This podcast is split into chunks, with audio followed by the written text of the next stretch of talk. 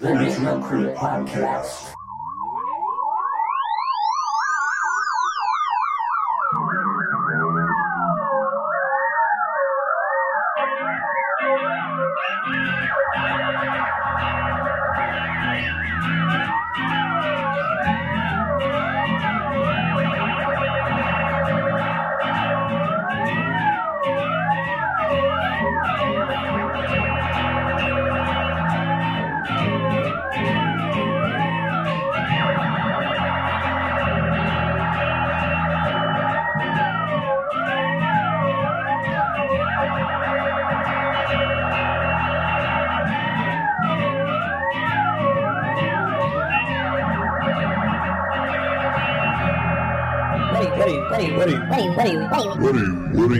Talking about? Welcome to, as that robot voice says, the Naturocrit podcast, and thank you for boldly listening. What are we even talking about? Well, this podcast series is my take on naturopathic medicine, an area I've been studying for about 20 years, including my time in so-called scientific, non-sectarian naturopathic medical school. My approach is a pairing of scientific skepticism and a deep knowledge of naturopathy's intimate details. In previous episodes of this series, I established that naturopathy is, essentially, a kind of knowledge blending, misrepresentation, and irrationality. I have termed naturopathy both an epistemic conflation, falsely posing itself as an epistemic delineation, and the naturopathological. The science exterior is mixed with what is scientific, and then that whole muddle is absurdly claimed to be science as an entire category, while particular, sectarian, science ejected oath obligations and requirements are coded or camouflaged, therein effectively disguising naturopathy's system of beliefs in public view. Naturopathy's ultimate achievement is a profound erosion of scientific integrity and freedom of belief, packaged in the marketing veneers natural, holistic, integrative, and alternative, and improperly embedded in the academic category science.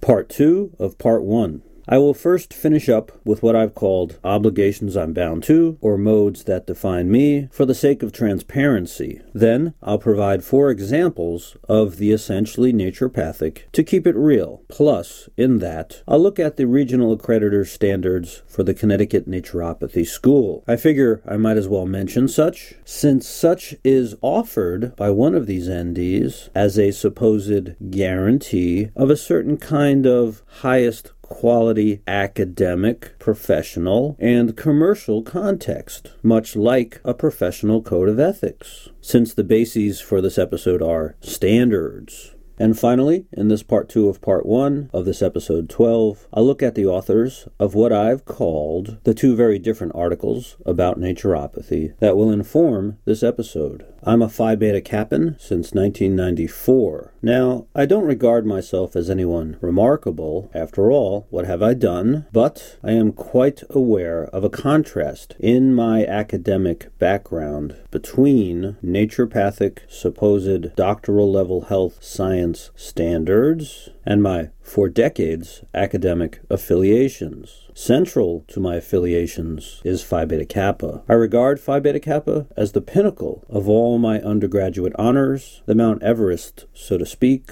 which contextually has certain obligations and embedded values.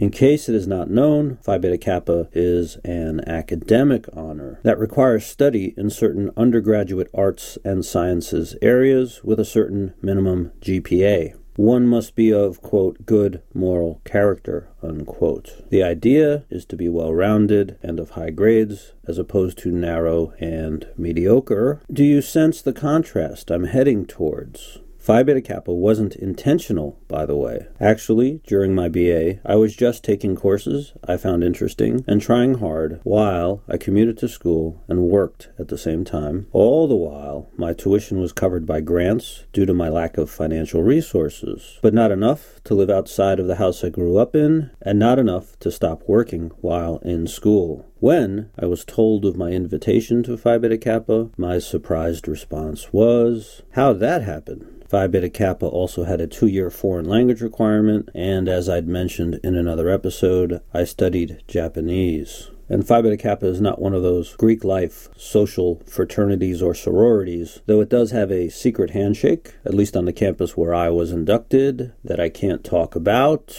I should not have even mentioned that. The Wikipedia article, quote, Phi Beta Kappa Society, unquote, states, Quote, the Phi Beta Kappa Society is the oldest honor society for the liberal arts and sciences in the United States. Widely considered to be the nation's most prestigious honor society, Phi Beta Kappa aims to promote and advocate excellence in the liberal arts and sciences and to induct the most outstanding students of arts and sciences at American colleges and universities founded at the College of William and Mary on December 5, 1776. As the first collegiate Greek letter fraternity, it was among the earliest collegiate fraternal societies and remains the oldest existing American academic honor society. Phi Beta Kappa stands for Love of Learning is the Guide of Life, unquote. That motto suits me fine because, particularly as regards naturopathy, I just can't stop learning more and more about it. Naturopathy fascinates me obviously. At pbk.org, in quote, about Phi Beta Kappa, unquote, we're told, quote, since our founding in 1776, Phi Beta Kappa has celebrated excellence in the liberal arts and sciences and championed freedom of thought. As America's most prestigious academic honor society, we are uniquely equipped to advocate for the value and benefits of a liberal arts and sciences education. We do this because we believe the curiosity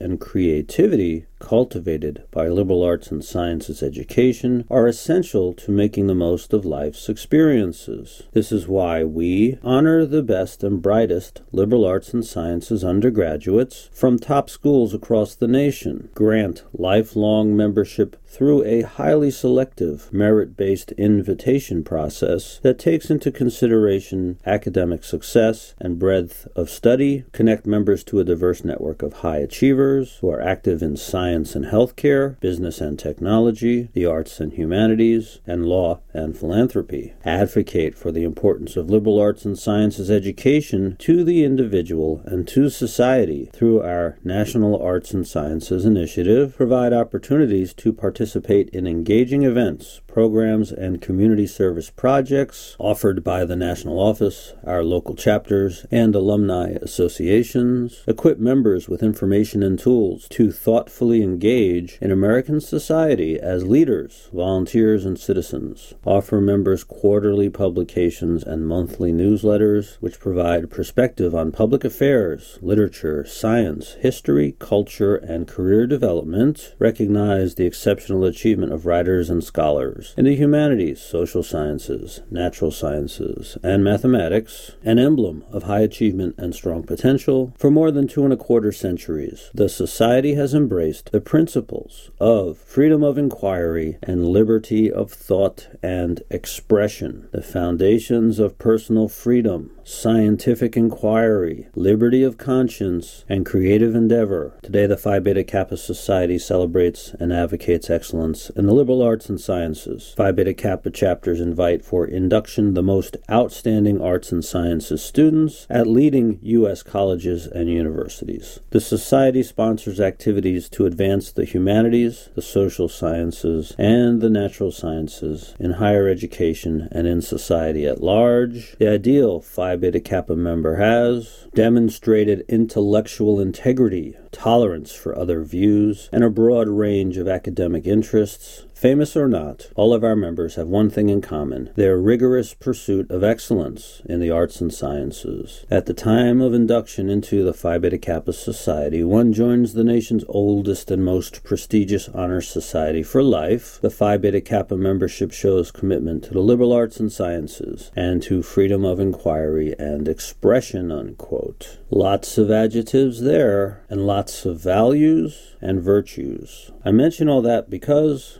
contextually with academic obligations to those values and virtues, or in some embodying those values and virtues. I was accepted into ND school in Connecticut. I then went for four years and left disgusted because I found out naturopathy to be academically, commercially, and clinically quite opposed, quite opposite what is good in terms of virtues and values, in terms of the amoral character naturopathy seeks to imbue. Naturopathy is not excellent, not excellence, not a rigorous pursuit of excellence particularly as regards science, because naturopathy is pseudoscience, academically and commercially and clinically speaking, since it has enlarged the footprint of science with such intentionally low standards that naturopathy perpetually terms essentially anything science and accepts monies within that misrepresentation. I found naturopathy to be not free thought, not prestigious, not curious, not creative not best, not bright, not top, not meritorious. Naturopathy is ignorant instead of informed or broad minded. It is not thoughtful, not of intellectual integrity, and not tolerant, especially if you, like me, refuse their inherent absurdity and refuse to wear what I'll call naturopathy's slimy veneer. So I found naturopathy to be posed and promised falsely, deceptively, negligently, psychopathically. Because I believe people who expertly and harmfully manipulate others are termed psychopathic, as in having psychopathy. I'll include a link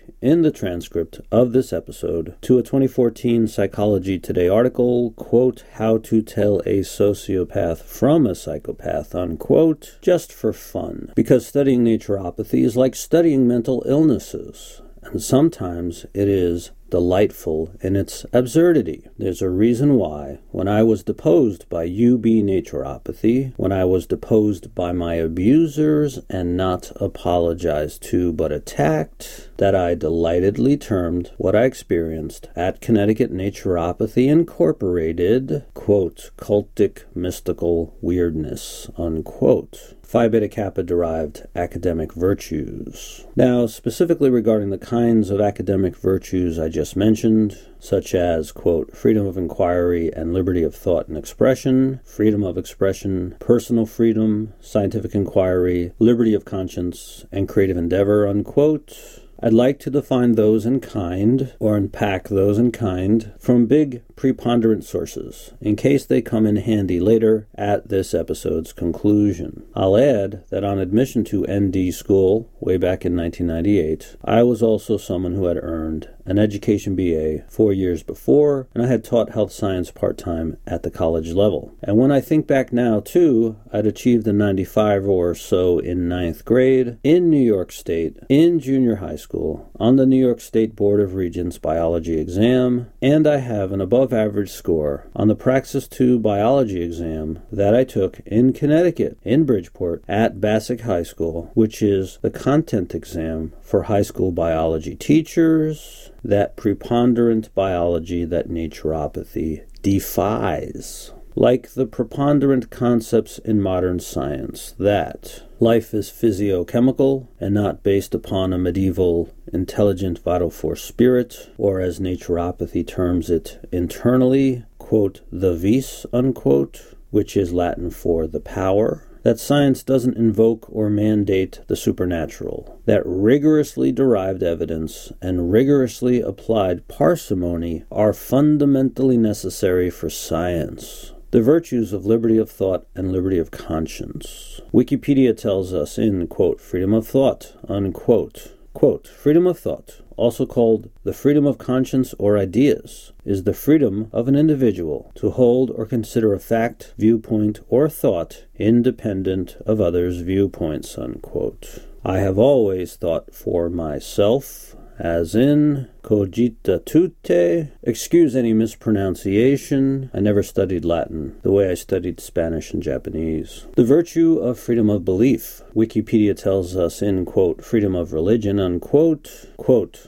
Freedom of religion, or freedom of belief, is a principle that supports the freedom of an individual or community, in public or private, to manifest religion or belief in teaching, practice, worship, and observance. It also includes the freedom to change one's religion or belief. Freedom of religion is considered by many people and nations to be a fundamental human right. In a country with a state religion, freedom of religion is generally considered to mean that the government permits religious practices of other sects besides the state religion and does not persecute believers in other faiths. In 1993, the United Nations Human Rights Committee declared that Article 18 of the International Covenant on Civil and Political Rights protects theistic, non theistic, and atheistic beliefs, as well as the right not to profess any religion or belief. The committee further stated that the freedom to have or to adopt a religion or belief necessarily entails the freedom to choose a religion or belief, including the right to replace one's current religion or belief with another, or to adopt atheistic views. Signatories to the convention are barred from the use of threat or physical force or penal sanctions to compel believers or non believers to recant their beliefs or convert. Unquote. I also think it is a fundamental human right not to be coerced into having to believe by, say, a supposed health science doctorate that mandates supernaturalism and mandates that you falsely pose such as science, while the school ironically terms itself, quote, non sectarian, unquote. Perhaps I can say it this way science occurs in a secular commons, and the sectarian is antithetical to science. The virtue of liberty or freedom of expression. Wikipedia tells us in quote, freedom of speech, unquote, quote, freedom of speech is the right to communicate one's opinions and ideas without fear of government retaliation or censorship. The term freedom of expression is sometimes used synonymously, but includes any act of seeking, receiving, and imparting information or ideas regardless of the medium used, unquote. Good stuff. Therefore, I can say such things as fuck you,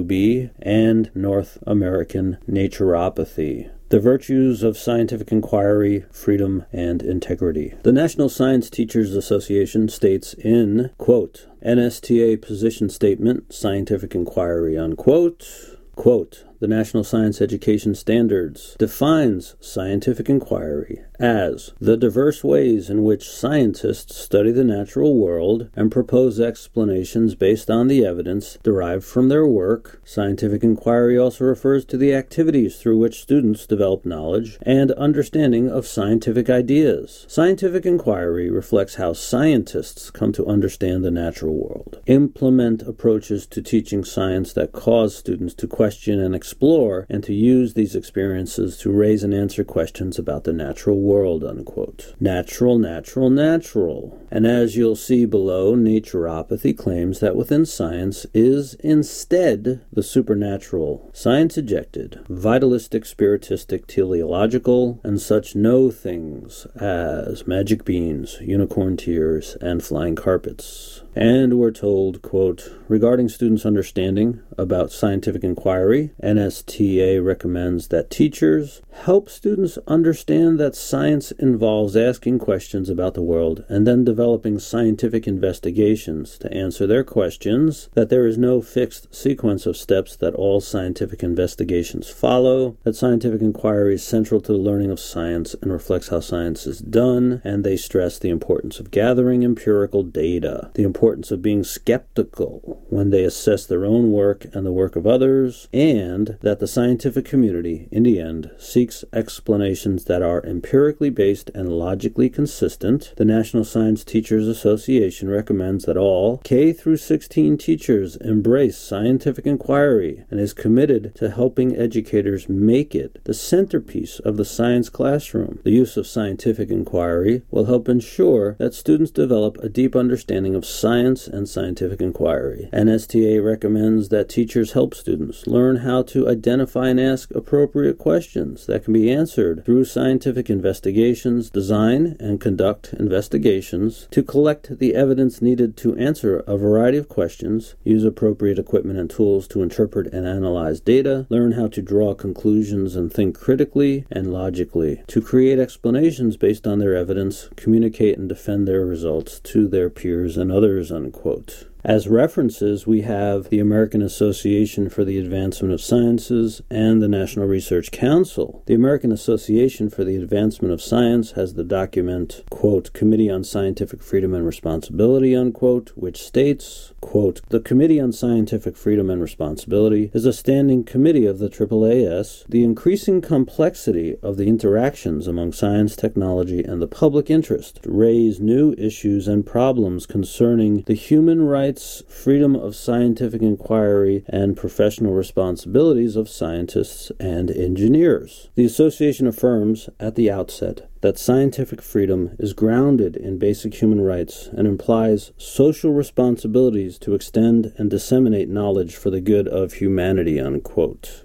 And in NSTA's document, quote, The Nature of Science, unquote, we're told, quote, science is characterized by the systemic gathering of information through various forms of direct and indirect observations and the testing of this information by methods including, but not limited to, experimentation. The principal product of science is knowledge in the form of naturalistic concepts and the laws and theories related to those concepts. The National Science Teachers Association Association endorses the proposition that science, along with its methods, explanations, and generalizations, must be the sole focus of instruction in science classes, to the exclusion of all non scientific or pseudo scientific methods, explanations, generalizations, and products. Although no single universal step by step scientific method captures the complexity of doing science, a number of shared values and perspectives characterize a scientific approach to understanding nature nature. Among these are demand for naturalistic explanations supported by empirical evidence that are, at least in principle, testable against the natural world. Other shared elements include observations, rational argument, inference, skepticism, peer review, and replicability of work. Science, by definition, is limited to naturalistic methods and explanations, and as such is precluded from using supernatural elements in the production of scientific knowledge. Unquote. Unlike naturopathy,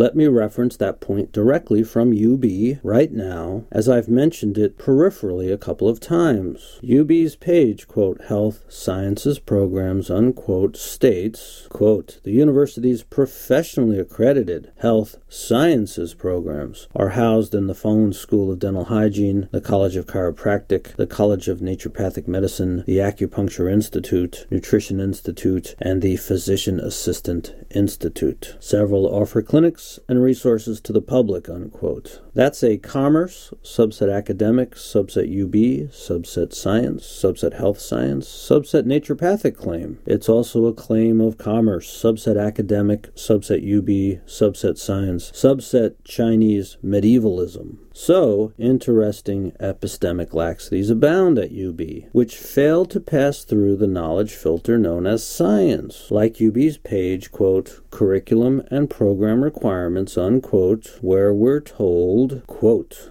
the College of Naturopathic Medicine curriculum follows a sequential course of study in which students continuously build upon a deepening foundation of biomedical and clinical sciences. Concurrently, students are integrating naturopathic philosophy, principles, and therapeutics into their medical knowledge. Students are admitted as a cohort and are expected to follow the curriculum as it is structured. That's what I didn't do when I refused so much during my time. At the completion of the program, students will have met the following requirements for graduation demonstrated competency in the didactic and clinical portions of the program, satisfactory completion of a thesis paper. The naturopathic program, including all graduation requirements, must be completed within seven years of matriculation, including semester four's homeopathy 1, semester 5's homeopathy Homeopathy 2 and Semester 6's Homeopathy 3, unquote. So that's science subset crap. And in the UB catalog for 2016, we're told in the naturopathy section, quote, the following principles are the foundation of naturopathic medical practice. Since total health also includes spiritual health, naturopathic physicians encourage individuals to pursue their personal spiritual development, unquote. That is forced supernaturalism within claimed science. Junk thought galore marches on. The virtues of freedom of inquiry and academic freedom. Well, one thing I'll state about this is that there are no holy cows, aka inquire away. But if there truly were supernatural cows, science wouldn't be able to study such of the supernatural, while I don't know how something empirically validated would ever be supernatural. Empirically validated supernaturalism seems to me to be a contradiction in terms. Measures would have been repeated, which isn't that miraculous, which isn't that rend in the physical laws that govern what we know as the universe, and term, when rended, of the supernatural. So I think this idea of science subset supernaturalism or scientific supernaturalism is illogical, naturopathological. Wikipedia states in quote academic freedom unquote Quote, Academic freedom is the belief that the freedom of inquiry by faculty members is essential to the mission of the Academy, as well as the principles of academia, and that scholars should have freedom to teach or communicate ideas or facts, including those that are inconvenient to external political groups or to authorities, without being targeted for repression, job loss, or imprisonment. In the United States, academic freedom is generally taken as the notion of academic freedom defined by the 1940 Statement of Principles on Academic Freedom and Tenure, jointly authored by the American Association of University Professors and the Association of American Colleges and Universities. The principles have only the character of private pronouncements, not that of binding law. The six regional accreditors work with American colleges and universities, including private and religious institutions, to implement this standard, unquote. That's very good, and we'll get to UB's regional accreditor soon. The virtues of excellent teacher ethics. Let let me deal with this idea here. If naturopaths are committed to their principles by oath, which they are, then they are committed to the act of or to the behavior of teaching and educating, since one of these principles is, quote, physician as teacher, unquote. What preponderantly is excellent teacher ethics? Well, plainly, I don't think it is misrepresentation of one's knowledge competency as science expert, and then the implementation of junk thought, as in pseudoscience. Four unvirtuous examples of the essentially naturopathic. Let's keep it real. So let's take a look at naturopathy fiction. This part one needs meat on its bones. Examples. There are four epistemically unvirtuous sources I'll use here N.D. Glidden, N.D. Clooney, N.D. McPherson, and U.B. Nieask. The NDs happen to be NDs I've recently written about, and the school is my neighbor and alma mater. First, there's ND Glidden, whom I'll often say is a lot of fun. Quite the delight. ND Glidden. ND Glidden is a 1991 Bastyr University ND graduate. Now, Bastyr's language states regarding naturopathy's epistemic and ontologic footprint, so to speak, in quote, who we are, unquote, Quote, Bastyr University, offering graduate and undergraduate degrees with a multidisciplinary curriculum in science based natural medicine, including naturopathy. Bastyr's international faculty teaches the natural health sciences with an emphasis on integrating mind, body, spirit, and nature. A pioneer in natural medicine since its inception, Bastyr continues to be in the forefront of developing the model for 21st century medicine, unquote. So that's science, subset natural health sciences, subset naturopathy, subset everything, including the supernatural and the coded vitalistic. What that means, briefly speaking, is that for naturopathy, science is anything. But of course, science isn't anything, because that's ridiculous. So if N.D. Glidden says such too, like BU, that basically anything is science, well, he learned his lessons at BU well, and he does not disappoint. I'd posted at Naturocrit, quote, N.D. Glidden, divine intelligence, aka spiritual force, guides insulin in the body, duh, unquote, and I wrote, quote, here, I excerpt from an ND Glidden YouTube.com video that discusses naturopathy's principal tenet that a purposeful life spirit, aka divine intelligence, aka spiritual force, is responsible for physiology. And here, particularly, the chemical activity of insulin, unquote. I'm not making this up or creating a forced interpretation. At YouTube, uploaded by his own account, Glidden Healthcare, in quote, Dr. Glidden interview on the Leon Show, Divine Intelligence, unquote. N.D. Glidden states, quote, Our therapies work. This is the fundamental philosophy of naturopathic medicine and homeopathic medicine, herbalism, Ayurveda, chiropractic. Every holistic type of medicine argues that the human body is endowed with a spiritual force, a spiritual intelligence, a divine intelligence which is directing the show, unquote. Ah, Ah, the claim of efficacy, and then them sectarian items. Now, obviously, we're not in the realm of science if we invoke the supernatural and the divine. This is that purposeful life spirit central tenet of naturopathy, which is a combination of teleology, vitalism, and spiritism, and with, quote, divine, unquote, theology. And we're being told basically that this is medically true, medically relevant, necessary, medically speaking. N.D. Glidden goes on. Quote, there are millions of metabolic processes happening right now in our bodies, completely beyond our conscious control. Somebody's running the show. It's the divine intelligence in the human body that's running that show. Evident as the body knows how to fix itself, the body wants to fix itself. With health as the way nature and God intended, the way God intended it to. Insulin floats through the blood, binds to the cell walls. How does it know how to do that? You would think that that would be an interesting question to ask, but medical doctors don't ask that question. How does it know where to go and what to do? It's biochemical. How does it know where to go and what to do? Well, I'll tell you how it knows where to go and what to do because there's divine intelligence guiding it, period. This is academic, this is not not arguable, even though I went to a fully accredited naturopathic medical school, all the licensing, everything, eight years of medical education, thousands of hours of clinical supervision, I'm only allowed to practice medicine in 18 states. So, what does that mean? That the laws of nature and physics and science change when you cross a state line? No, it has everything to do with politics, unquote. Interesting, interesting. Why do molecules have to know anything? Why do they have to be run? Why do they have to be guided? When I was in ND school, ND Sensenig termed this, quote, divine intelligence, unquote, the, quote, God power within you, unquote, at UB.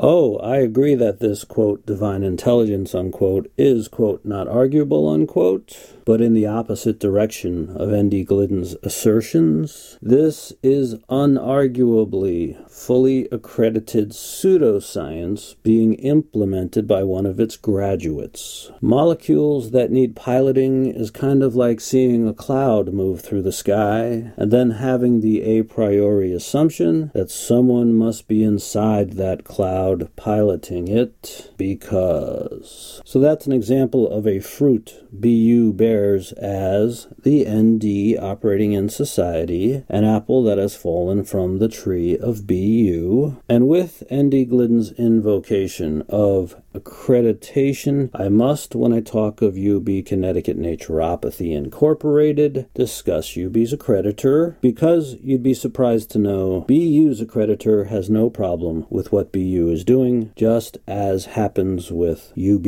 Neither does Washington, California, and Connecticut states' departments of education, health, and consumer protection, and neither do similar federal oversight organizations. Accordingly, though what's happening is professionally, medically, and academically ethically wrong, it's perfectly naturopathic. It's perfectly protected by licensure in 18 states. That's what naturopathic licensure is for the protection of nonsense, the self regulation of nonsense. And N.D. Glidden is the perfect naturopath, in my view. And I'll add that I fully acknowledge his right to believe whatsoever he wishes, as belief and article of faith but I am completely in disagreement that such a priori religious stuff is medically relevant and good to falsely pose as science and as true in terms of science and the medical. It is actually false in terms of science and unsupportable in terms of science and fun in terms of crazy.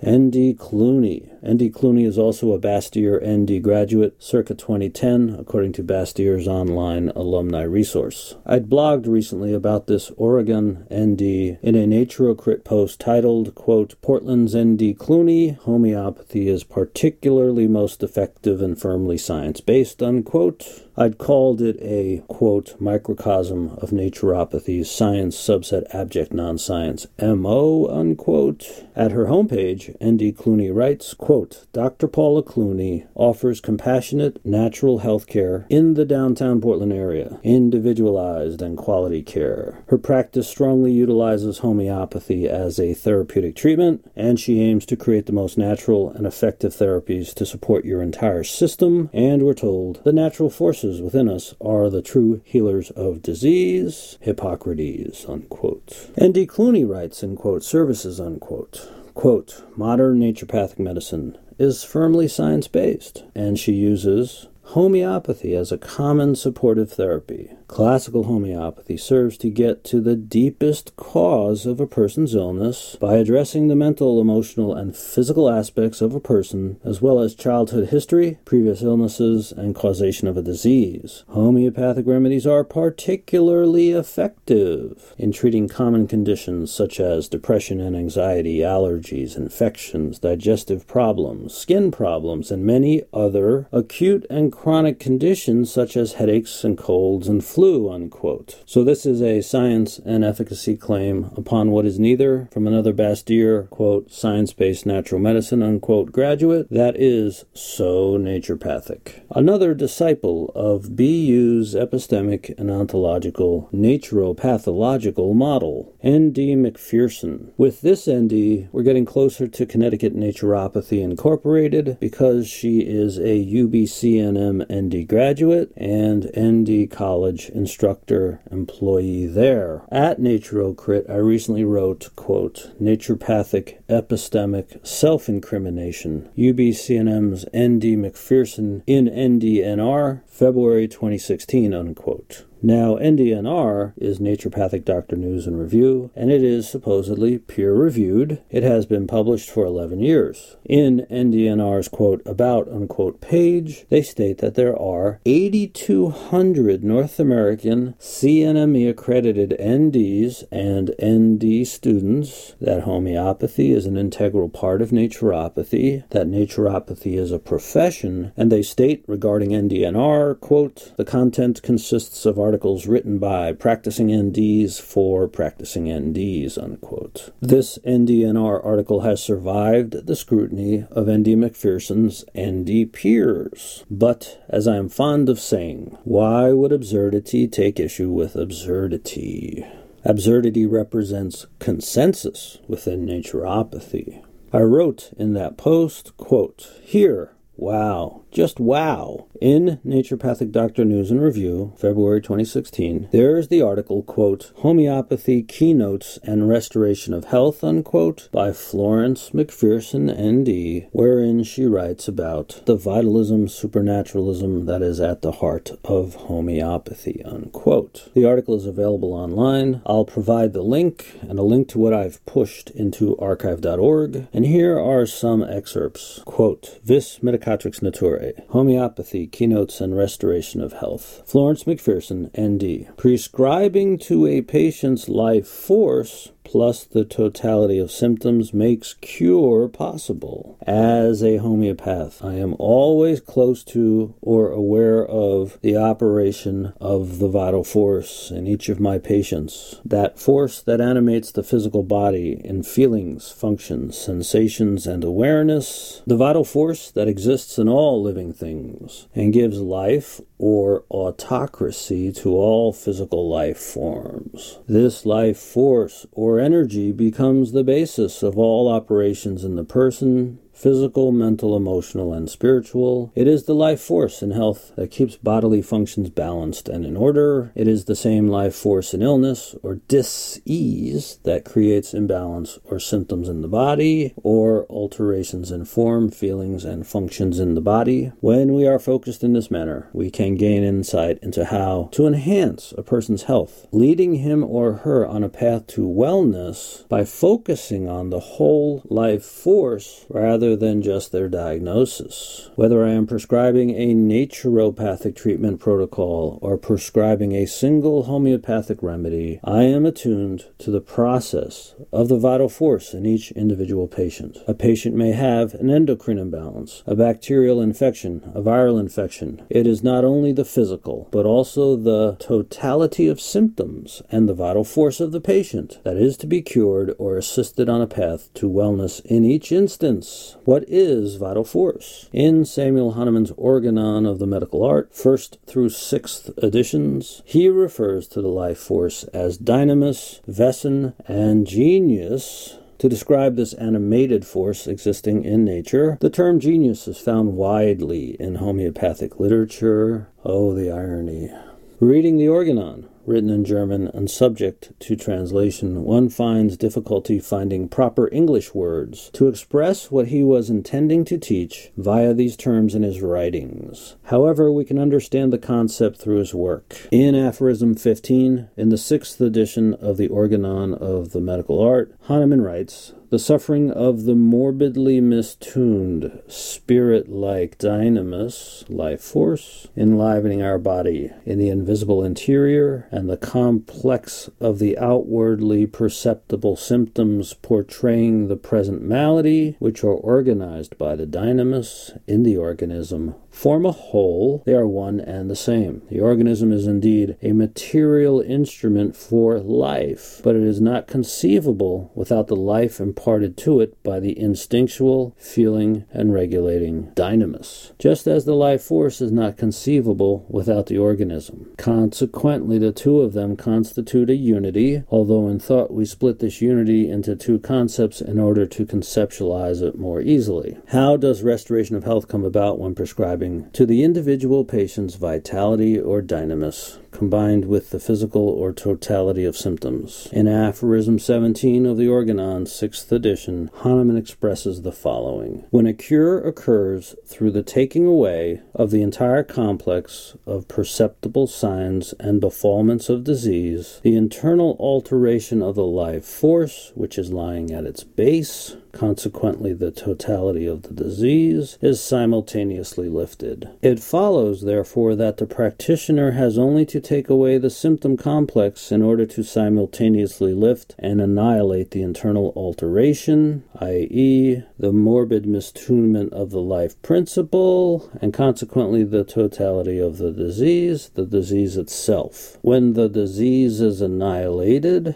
health is restored. It was how her expression her story, her feeling of being traumatized, was affecting her life force, and the body that was important Thuya can have this expression of guilt in the vital force. The vital essence of the patient has to have a match to the vital essence of the remedy that we prescribe medicinally. These keynote symptoms are often reliable in leading us to the correct remedy, with homeopathy using diluted vitalistic substances and according to basic homeopathic principles. As a homeopath and physician, it is necessary to understand disease and its processes.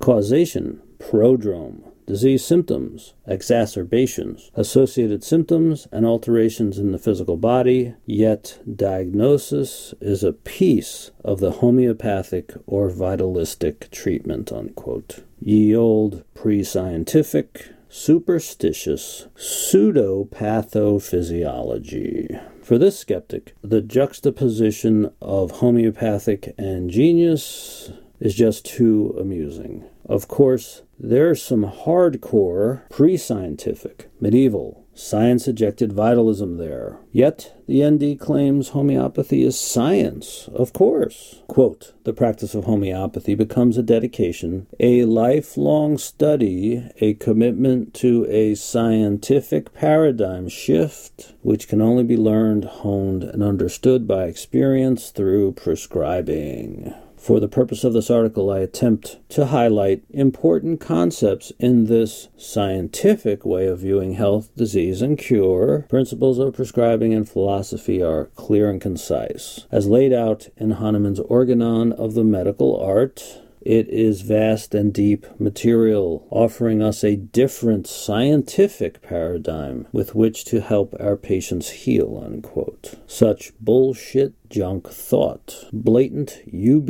ND graduate pseudoscience, pseudopharmacy, fully naturopath peer reviewed. Such duh. Another perfect naturopath because, I would argue, the ND was trained into this misrepresentation as what I termed in part one of this part one, quote, required fraudulence, unquote. So let's look at UB's accreditation ruse, the tree ND McPherson fell from. UB and NEASC just like ND Glidden, UB lauds its accreditation as some kind of guarantee. On the UB page, quote, accreditation and membership, unquote, we're told, quote, the University of Bridgeport is accredited by the New England Association of Schools and Colleges, NEASC. The university also is accredited by the Connecticut Office of Higher Education, unquote. So, NEASC and my state government. The consortia that the ND College at UB belongs to, the Association of Accredited Naturopathic Medical Colleges, AANMC, states in quote, accredited ND schools, unquote, quote, the seven accredited naturopathic medical schools at eight college campuses include the University of Bridgeport College of Naturopathic Medicine, UBCNM, University founded 1927, ND program established 1997, granted CNME accreditation 2006. That's after all my complaints. Located at Health Science Center, 60 Lafayette Street, Bridgeport, Connecticut 06604. Phone 800 XL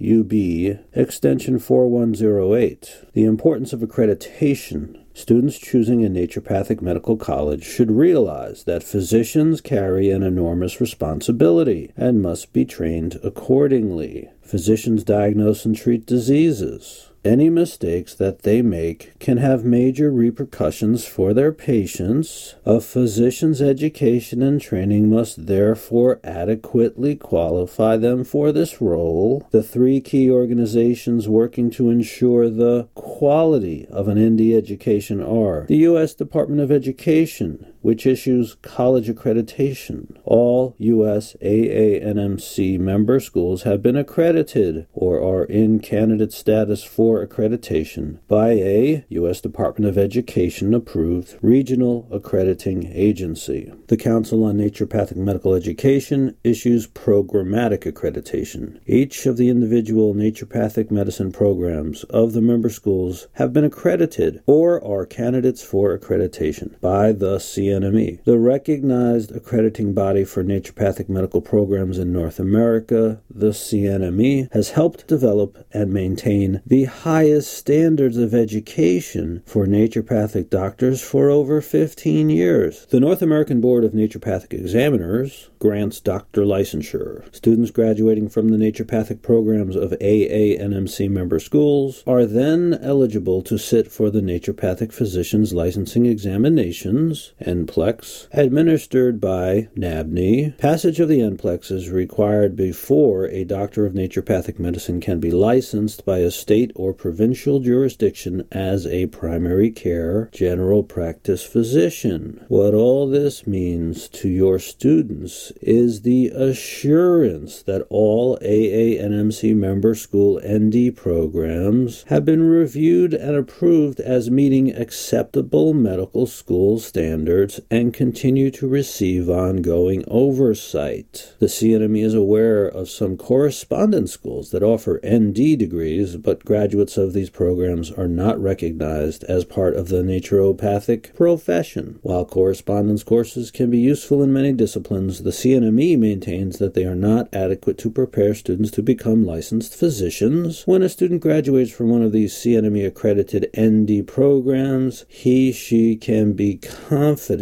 about being thoroughly prepared for a career as a practicing primary care naturopathic physician. Unquote. Round up the usual suspects. Ah, and throw in the federal government too. And the usual empty assurances so that's the claim of science subset naturopathy. And mentioned are intranaturopathy enablers like NABNE, an entity which ridiculously terms homeopathy a quote clinical science unquote on the ND North American board exam NPLEX that is supposed to ensure competence. This is the sausage that is shot out of the naturopathy factory post application of accreditation standards and post oversight by so many entities. Obviously, accreditation is not a guarantee of anything, neither is oversight, but such are falsely posed as if they are all the time in the naturopathy education realm. We're led to believe that accreditation and oversight creates what is best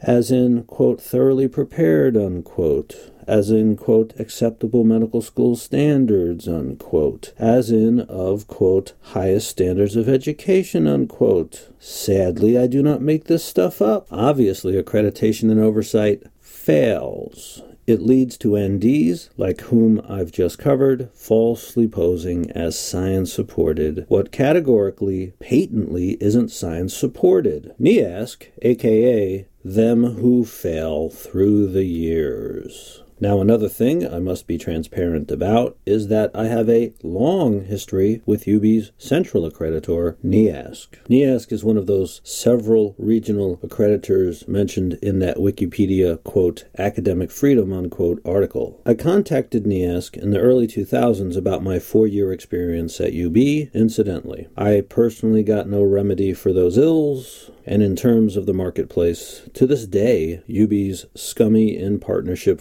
falsehoods continue. Ah, yes, the value of accreditation and oversight, the highness of higher education, his or her naked highness. It didn't protect this consumer nor current consumers. The ruse continues, protectively girded in so many ways. As a highly polished, glistening, fully accredited turd ruse. I have NEASC's response from my 2004 complaint, which one day may become an episode unto itself, because the binder I duplicated to NEASC back then for that complaint is two inches thick. Back then, to NEASC, I'd included actually MD Atwood's 2003 and 2004 Medscape naturopathy pieces that this episode deals with. Here's the response I got from NEASC in 2004. Quote, Dear Mr. Cullen, I write to follow up on the material you submitted regarding your complaint against the University of Bridgeport and the letter from Dr. Charles M. Cook saying we would review your materials and contact you regarding the disposition of the matter you raise. We are prepared to forward your materials to the University of Bridgeport per our policy on complaints against affiliated institutions, stating that while we do not question the right of the University of Bridgeport to offer a program in naturopathic medicine, we are asking them to respond to your complaint as follows. Are students and prospective students given timely, sufficient, and accurate information to serve as a basis for their decisions regarding pursuing a degree in naturopathic medicine? Are students in naturopathic medicine provided with adequate academic advising based on our standards for accreditation, our policy on complaints against affiliated institutions, and the materials you submitted? This is the basis on which we are prepared to pursue the matter with the University of Bridgeport. Kindly advise us if you wish us to proceed on the above basis. Sincerely, Barbara Brittingham, unquote. So that is the New England College and University accreditor insisting that UB has the unquestionable right to engage in the essentially naturopathic, which is essentially false, really, when you know naturopathy. I think by the end of this episode, we'll be able to answer those two old questions formulated by NEASC from 2004 with the benefit of 12 retrospective years of UB naturopathy and North American naturopathy behavior. Keep something something in mind, which I'll state simply. UB is a client of NEASC, and NEASC serves at the pleasure of its membership as a member centered service. NEASC is serving UB's interest primarily by design. Because here's a little known fact about accreditation the schools pay the accreditor to come and visit and accredit and to remain so. NEASC publishes a scaled dues and fees schedule page which I'll link to. Welcome to the club. There's a full time enrollment fee, which actually runs annually from a few thousand dollars to tens of thousands of dollars, depending on the institution and its size, a comprehensive evaluation fee, a focused visit fee, a substantive change fee, and an eligibility evaluation fee. That last fee alone is $10,000. That's quite a load of treasure there. But you are getting, like the Pinkertons of old, your own private policing force. And they have, one doesn't really have to imagine, a certain loyalty to the membership who write their checks.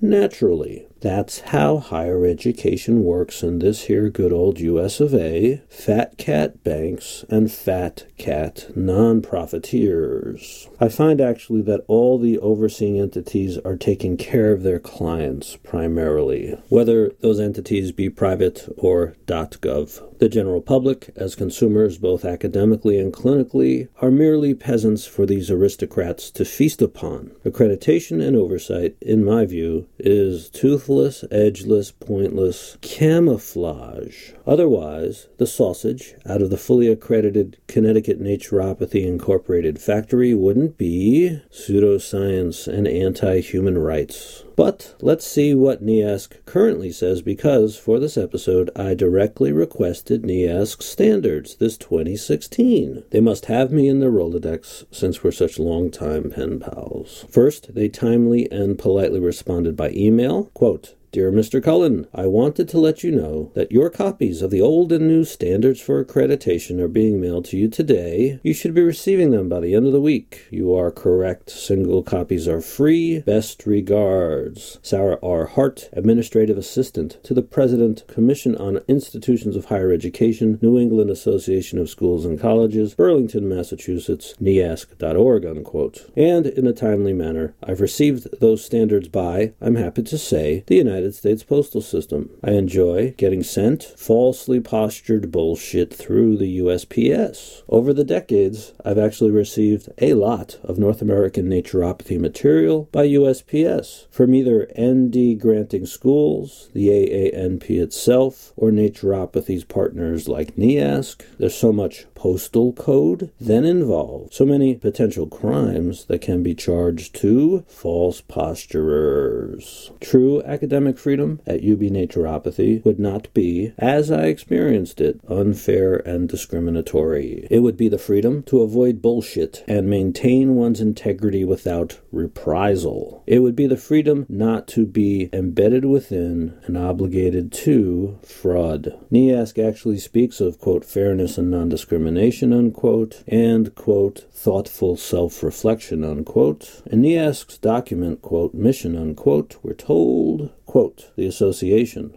the New England Association of Schools and Colleges is a voluntary membership organization of public and independent schools and colleges. It is composed of four autonomous commissions serving public schools, independent schools, schools abroad, and institutions of higher education. Each commission decides matters of accreditation in the context of standards derived and reviewed by its membership. The accreditation work of the commissions on public, independent, and schools abroad is reviewed reviewed and approved by the Board of Trustees. The Commission on Institutions of Higher Education operates separately and independently in all matters of accreditation. Along with the Board of Trustees, each of the four commissions is dedicated to the accomplishment of the mission, assurance, and goals of the association. The association is a not for profit corporation that adheres to fundamental principles of fairness and non discrimination. The mission of NEASC is to assess assess and promote the quality of education through the accreditation of its members. Our assurance accredited by the New England Association of Schools and Colleges, assures that our members strive to achieve rigorous and common standards in education, demonstrate substantive institutional commitment to continual improvement, commit to balancing the creative tensions that exist between local autonomy and public authority, nurture individual creative accomplishment. Accreditation is a catalyst for school improvement our goals. The New England Association of Schools and Colleges aspires to provide a process for meaningful, ongoing whole school improvement while honoring the unique culture and context of each institution we support. In this spirit, we encourage the pursuit of a unique mission in distinctive circumstances by each member, advocate for thoughtful self reflection, guided by meticulous peer review, promote public recognition recognition of the challenges that accredited institutions face, both in common and in particular, elucidate the value, philosophy, and practice of accreditation for our member schools, the public, legislative bodies, and governing boards, assist member schools in navigating accreditation in a context often dictated by federal, state, or local mandates and by limited means, unquote. So there's quite an imperial posture. That's right, NEASC assures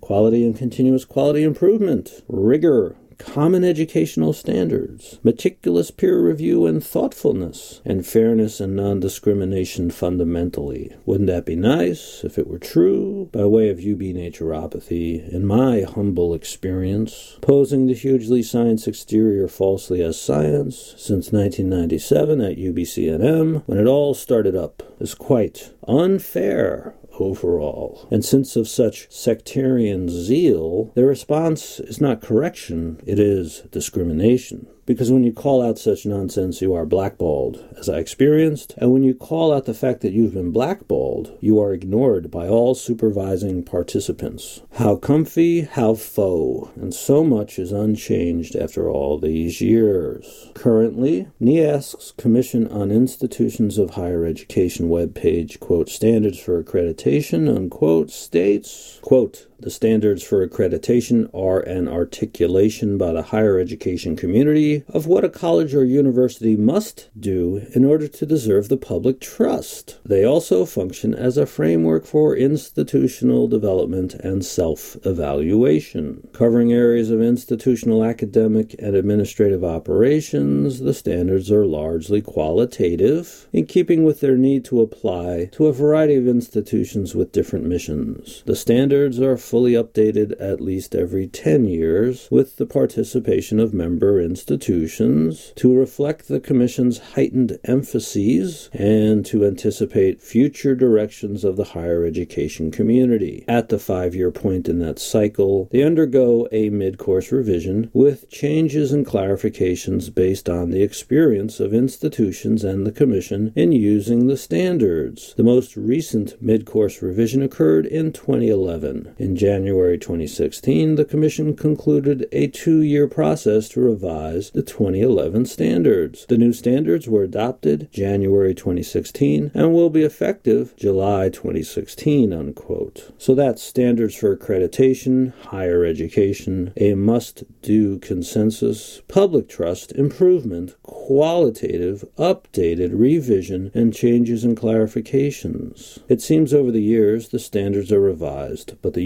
UBND product remains the same. Wackaloon. The deck chairs are rearranged periodically, as if that steers the ship, but the ship's overall course is the same. And they call that, quote, substantive, unquote and these pirates must laugh all the way to the bank with their nonprofit corporate exec six figure or more salaries. So, one big question is Is accreditation and oversight a form of superstition? When you think something does something, it doesn't actually causally do. Now, I don't have specific New England financial figures, but accreditation allows the national U.S. college and university scene to operate. According to the Pew Charitable Trust, trusts in quote federal and state investments in higher education unquote states and the federal governments quote invested unquote in academic year 2013 alone a combined 148.3 billion dollars so just think of how much educational monies are NEASC abetted as one seventh or so of that scene, regionally speaking, both in a positive and a negative sense. After all, there are many Ivy League schools in the group on the positive side, as well as shitholes like non sectarian subset UB Health Sciences subset non science and mandatory supernaturalism, sectarianism. On the positive side, I likely wouldn't have gotten a higher education if it weren't for Title IV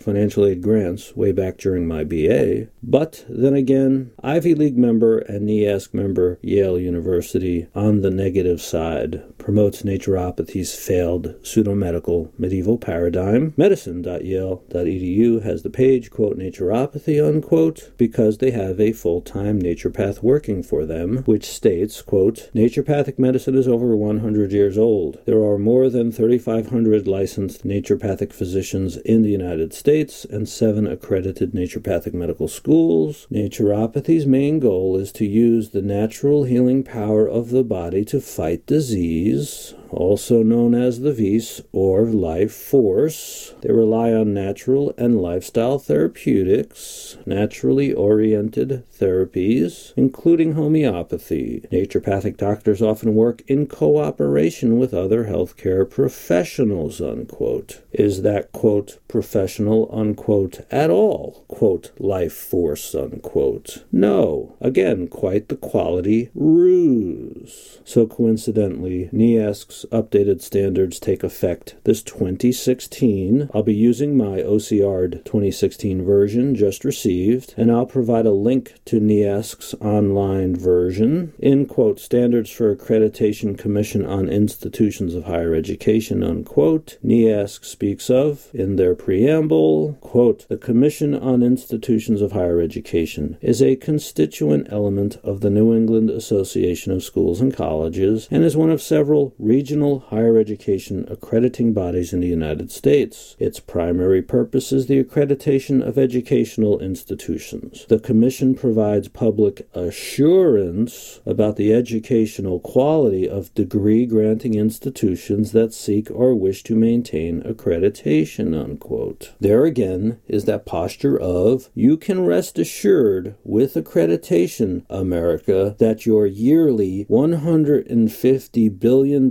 support of higher education isn't for stupid, stupid, stupid. But even Yale's medical school is stupid infected. NEASC goes on, quote, The standards for accreditation establish criteria for institutional quality. The Commission expects affiliated institutions to work towards improving their quality, increasing their effectiveness, and continually striving towards excellence. Its evaluative processes are designed to encourage such improvement. The institution that meets the standards has clearly defined purposes appropriate to an institution of higher learning, has assembled and organized those resources necessary to achieve its purposes, is achieving its purposes, has the ability to continue to achieve its purposes. Self regulation is an essential element in the success of accreditation, and they mention the importance of higher education to the individual and collective well being of our citizenry and for our economy. The standards represent the accrued wisdom of over 200 colleges and universities and interested others about the essential elements of institutional quality, and they offer a perspective that stresses the public purposes of higher education. Self regulation obliges institutions to adhere to the standards as a condition of their accredited status. Accredited colleges and universities demonstrate their integrity through their continued voluntary compliance to these criteria, unquote. So that was public assurance about educational quality, quality, quality, and improving quality, self regulation, higher education, and the well being of society, obligation, integrity, and voluntary compliance. Integrity in light of all that's so easy to show? No. How many sides of a mouth can one speak out of? He asked. Consumer protections have been deferred to a trade or industry group that has, first and foremost, a duty to its clients. I don't sense fiduciary duty here in terms of the public consumer at all. That's enough of NEASC. They make me sick. Connecticut's Office of Higher Education is the other accreditor UB listed. The University of Bridgeport is listed at ctohe.org in quote colleges and universities unquote as quote licensed to operate in Connecticut unquote licensed to ill, but their quote about us unquote page states quote the Office of Higher Education seeks to advance the promise of post-secondary education for all state residents and to advocate advocate on behalf of students, taxpayers, and the post secondary schools and colleges which fall under its purview. The office carries out its mission by assuring that students have access to post secondary institutions which meet the highest standards of academic quality by administering the state's student financial aid programs and by serving as an information and consumer protection resource. Key state responsibilities, in addition to student financial aid administration, include the licensure and accreditation of Connecticut's independent colleges and universities, programmatic and institutional, nonprofit and for profit, licensure of in state academic programs offered by out of state institutions, regulation of more than 150 post secondary career schools, and operation of the alternate route to certification. Major federal responsibilities include AmeriCorps, Veterans Program Approval, and the Teacher Quality Partnership Grant Program, unquote. Promises, promises. That's a kind of consumer protection posture. Yeah, right. They said, quote, highest standards of academic quality, unquote, and, quote, consumer protection, unquote. And they said they're responsible. You must be responsible for your responsibilities. The Office of Higher Education has the page, quote, related links, unquote, which ironically lists such entities as, quote, Board of Regents of Higher Education, Connecticut Department of Consumer Protection, Connecticut Department of Education, Connecticut Department of Public Health, Connecticut General Assembly, Governor Dannel P. Malloy, New England Association of Schools and Colleges, New England Board of Higher Education, Office of the Attorney General, State of Connecticut, U.S. Department of Education, unquote. They never answer me, and it seems Connecticut has ethics somewhere on its radar. Now, Connecticut owns 17 colleges and universities as the Connecticut State Colleges and Universities with a $191 million budget. I think they don't exist in an island alone. They can't if such entities as as NEASC are part of their quote related links unquote. That CSCU Connecticut entity is governed by a board of regents. There are ethics stipulations for that board. Their bylaws state quote members of the board of regents shall serve for the public good and not for personal interest or gain. They shall comply with the provisions of the code of ethics for public officials set forth in sections 1-79 through 1-90 of the Connecticut General Statutes. A regent may not directly enter into a contract for a fee or be employed by the Board of Regents or any of its colleges or universities. A regent shall not engage in any activity that violates the intent of this section and shall avoid any appearance of impropriety, unquote, if only all of accredited education would serve the public good and comply with ethical stipulations like these knights of the Board of Regents. If only the state of Connecticut would, while CT.gov too has an ethics page. So ethics somewhere register here in Corrupticut. But looking at the kind of sausage that comes out of that naturopathic factory, I can say we just have words, words, words.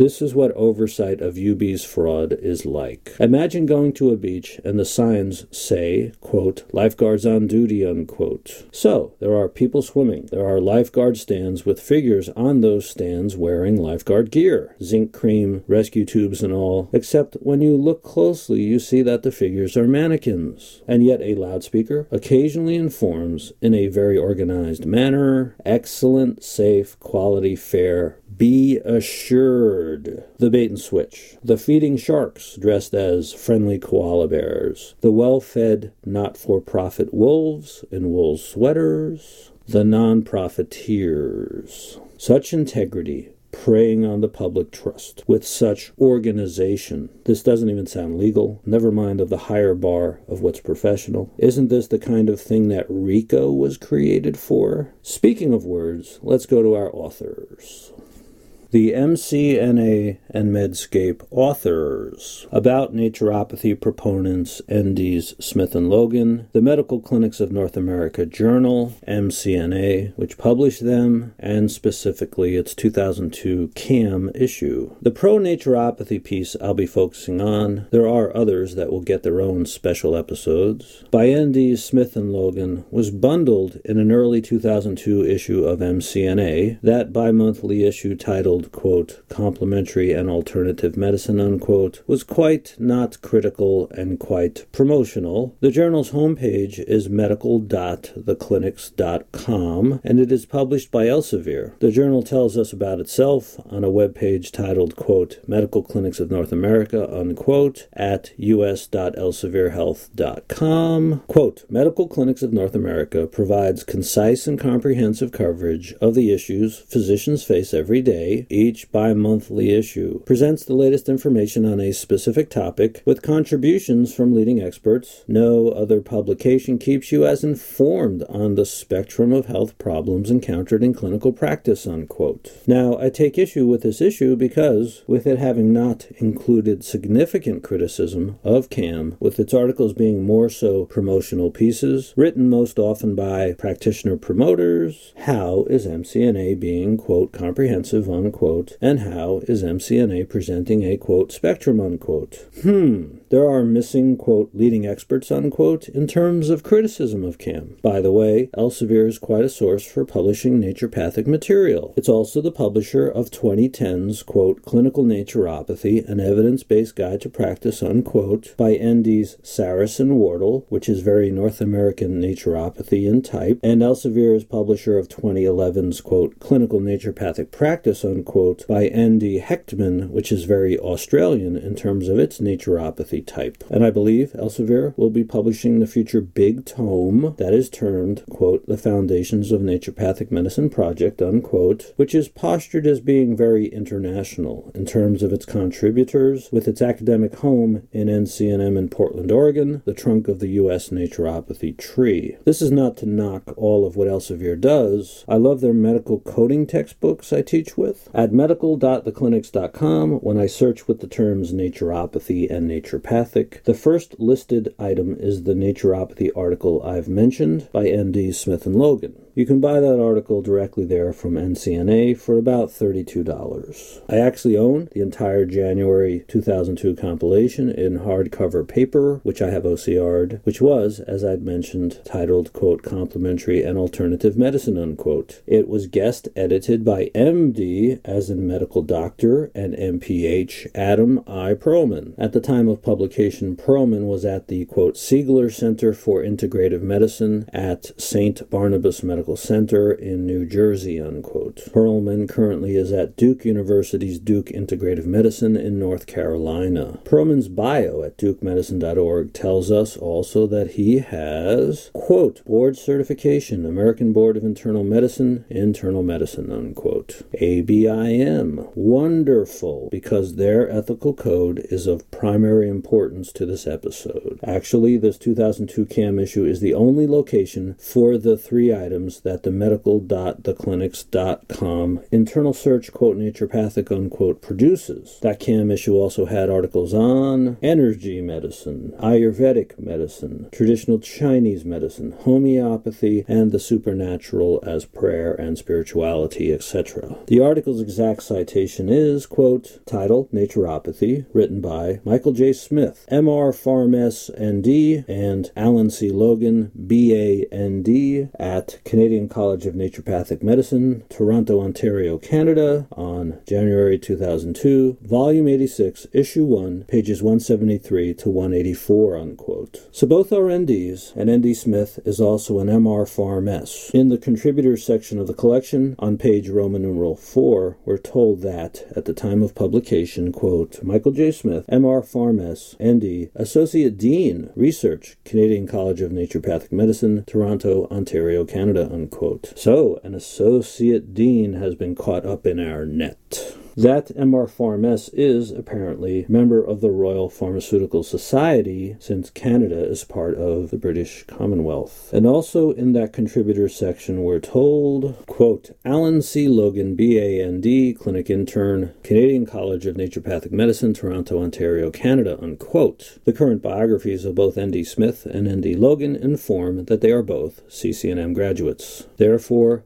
Canada. Oh, Canada.